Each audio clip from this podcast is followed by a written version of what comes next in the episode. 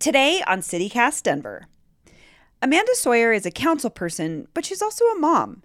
And when she found out that her 12-year-old daughter was being introduced to vaping through TikTok, she decided to do something about it. Thanks, Sister Chair. Welcome, everyone. And that made a lot of people angry. This is the busiest we have seen chambers in over a year. So you know this is a big topic. Today on the show, I'm talking to Denver Post reporter Noelle Phillips, who's been covering this legislation since it was first introduced in a city council committee meeting earlier this month.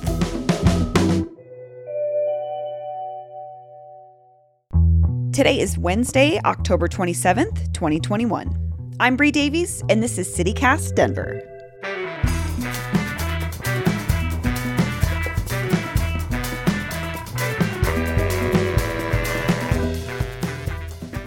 I know, I was like, I don't want to mention it, but I feel like there's a sarcophagus behind you. There is, yeah. We bought it in the summer at the Arvada Theater Company's yard sale. That sounds like an amazing yard sale. Oh, yeah. It was great. Noelle Phillips, welcome to CityCast Denver. Thanks for having me. So we're talking about vaping today, and it had me thinking about the mid-90s. I started smoking when I was 14. I don't smoke anymore, but until 1997, when I was a junior in high school, it was legal for companies to use cartoons in advertising. And it really has me thinking about the targeting of kids and smoking. And I don't think that we could have anticipated what we're dealing with now, and that is kids and vaping. And flavored vape products. So what exactly is City Council debating right now with this current proposal around flavored tobacco products? Yeah, I called it a ban on the sales of flavored smoking products. Okay. In my story, everybody says vaping because that's the, I guess, common term and the big thing that health advocates are worried about for youth.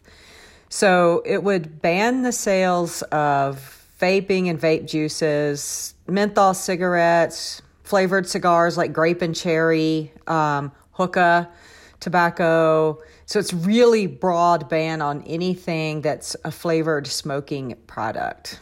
And the bill is being brought forward by Amanda Sawyer and Debbie Ortega. And they say it's to protect children and keep young people from getting their hands on vape juice, I guess.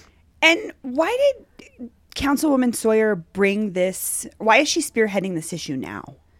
So she told me that last spring she got a call from her daughter's school. Her daughter was part of a text message chain where one student on the chain was trying to buy vape supplies off of TikTok and was asking other students if they wanted in. And she had a talk with her kids, and they didn't really think it was harmful. She told me that they were like, well, it's just cotton candy. It tastes like cotton candy, and it doesn't hurt you. And so this raised her mother alarms, and she decided that Denver needed to ban all this stuff. George Washington High School is in my district, and GW High School sent an email several weeks ago in the month of September saying that they had to shut down the school, which has only been in session since August 23rd, 5 times this year, because of kids, high school kids, vaping in the bathrooms, setting off the fire alarms, and having to then evacuate the school, have the fire company come and ensure that everything is okay. This is a major problem. Currently, it's already against the law in Denver to sell tobacco products to anyone under 21. But obviously, kids are still getting their hands on cigarettes and vaping products and things like that. What is Councilwoman Sawyer actually hoping this legislation would do? Make it harder for young people to get their hands on this stuff. She acknowledged that most of the cities in the metro area surrounding Denver would still sell this stuff and that there would still be a black market. But she said she wasn't interested in higher taxation. And for her, the best step to get it out of the hands of kids was just make it harder to get their hands on it in their neighborhoods. And you mentioned higher taxation as in that could have been an option versus some sort of a ban, as sometimes we tax things higher. Right. Like just tax the hell out of it and then hope that it becomes cost prohibitive to use it. Okay. What's interesting to me about this proposal is that it obviously upset a lot of folks. Uh-huh. Many people who are sort of on the same side of the issue, but they're not exactly aligned. I'd love to go through these groups and kind of their justifications for why they're against it and sort of why they're not necessarily aligned. So you mentioned hookah, and hookah lounge owners are one contingent. What are they saying about this ban? So the hookah lounges are licensed tobacco retailers. They're not regulated like bars, even though they can stay open all night.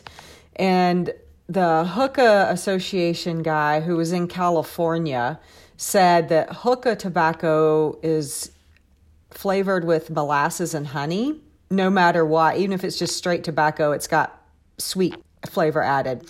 But then they also have like peach and cherry and that stuff as fruit flavors, that mint, that kind of thing as well for the hookah pipes. As you can see, I manufacture these beautiful wood hookahs, and we started in Boulder, Colorado. I've been doing this for 20 years. These are 3 to 4 feet tall. You cannot vape out of them. You cannot conceal this from your parents. This is not the problem yet. We are collateral damage in the effort to protect youth from access to vaping products. I think this bill should be narrowed down to target the real problem at hand. And then there's the argument that we are private lounges. We ID everyone. It's 21 and older. No children are coming in our hookah lounges. And it's a cultural thing, predominantly from people from the Middle East. It's where they go to unwind and meet each other and chill. And you don't need to ban us. We're not the problem. You also talked to former Mayor Wellington Webb, who wrote an op-ed opposing the ban. Can you explain his position? Yeah, so it would target the sales of menthol cigarettes, and research shows that it's like a very high percentage of Black people who smoke menthols because tobacco companies spent years marketing menthol cigarettes to Black people. So clean, so refreshing, so cool. As cool and as clean as a breath of fresh air. That's Snow Fresh Filter Cool. And so he's saying this would target Black communities and Black people, and would give police a chance to stop minority smokers. Although this does not outlaw the use of these products. So you could go, if it's outlawed in Denver, you could ride up to Wheat Ridge, buy your cools, come back to Denver and smoke them. And they're not breaking the law. But he also brought up Eric Garner, who was selling loose cigarettes, and say, you know, a situation like that potentially could happen if somebody, but that would be illegal. It's not legal to sell loose cigarettes anyway. But he's arguing, and several people were bringing up that, you know, it's targeting the Black community because if they smoke in the Black community, they likely smoke menthols. So it's sort of being seen in some capacity as a social justice issue. Mm-hmm. Okay. And I also think it's probably worth mentioning that Webb is currently a paid lobbyist. Well, he's not a lobbyist. He's a consultant. So he's a consultant for R.J. Reynolds Tobacco Company. Correct. Yes. Yes. He's a consultant for R.J. Reynolds. Did you get from that conversation that his comments were in sort of insinuating Big Tobacco's position on this? Because I don't feel like they're necessarily saying anything. Yeah, Big Tobacco, I reached out directly to R.J. Reynolds and didn't hear back from anybody. So, yeah, I suppose that would be one of their arguments. But he also said that it would be ridiculous in Denver for an adult to be able to go buy marijuana and not be able to buy a menthol cigarettes if they wanted. Fair point. Fair point. So then obviously there's this public health angle. But what's interesting to me is that there's people who say that these products, like the flavored vaping products in particular, are actually helpful in getting folks off of, like, quitting smoking cigarettes. But wouldn't non-flavored tobacco products be just as good for that use? Like, yeah. So I talked to one vape shop owner. The vape shop's called Cignot. for not cigarettes. Oh, yeah. And it's on West 38th. And the owner, Monica Vandruska, I hope I'm getting her name right there off the top of my head, said that her husband used vapes to wean himself from a cigarette addiction, and that she's never smoked cigarettes, but she occasionally vapes and enjoys the flavors. And so the vape shop owners are arguing that we are a legitimate choice for a responsible adult who wants to stop smoking cigarettes, and that adults like flavors too. And then, you know, she offered up an example, and I tried to talk to this customer, but we just couldn't make it happen, that she has a grandmother who's a customer who plays bridge once a week, and everybody in the bridge club smokes except her, and she comes in and gets some kind of flavored fruity tobacco thing to vape with her bridge club ladies, because she is a former smoker, doesn't anymore, and uses this as to have that smoking action at bridge club, which I thought was kind of an interesting story. And so Monica says, you know, that lady deserves the right to smoke if she wants to. If she's a responsible adult, and if she wants to vape, bubblegum vape, then she should. I mean, if we're talking about like types of people who are smoking these, that's not our thought who we're thinking of, right? You know, so that's fair. And the health advocates say, no, there's no proven research that shows vaping is a healthy alternative to cigarettes. Now, the health advocates and like the Amanda Sawyers who are sponsoring this say these vape pens, while they don't have the tar and charcoal that cause significant lung cancer, they're loaded in nicotine, and nicotine is terrible for an adolescent brain, that it affects child brain development. And we don't want our kids using nicotine at all. Do you know if there's any data on bans like this actually working?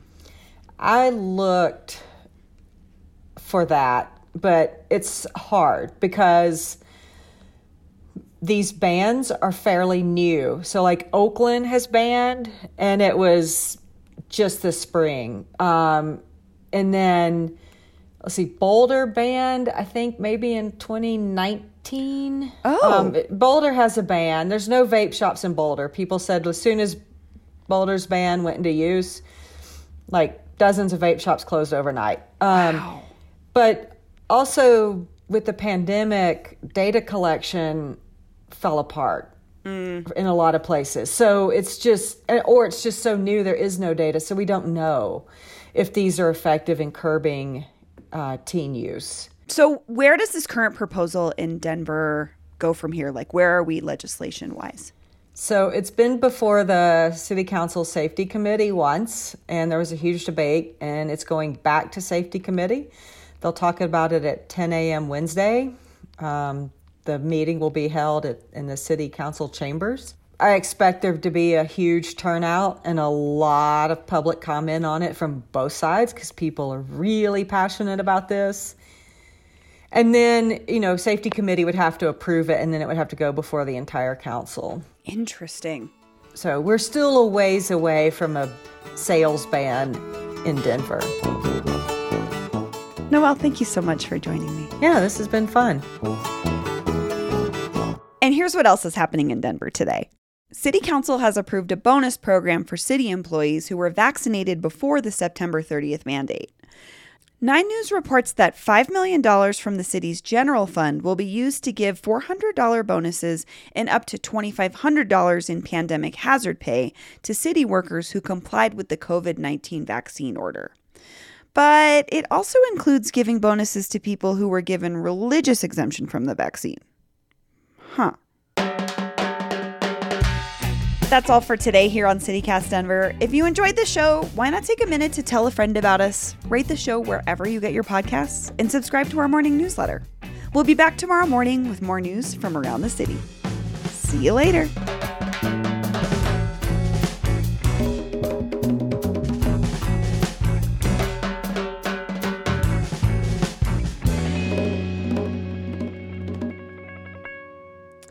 She was introduced to vaping through the TikTok. I feel like every time I talk about TikTok, I immediately sound 41 years old.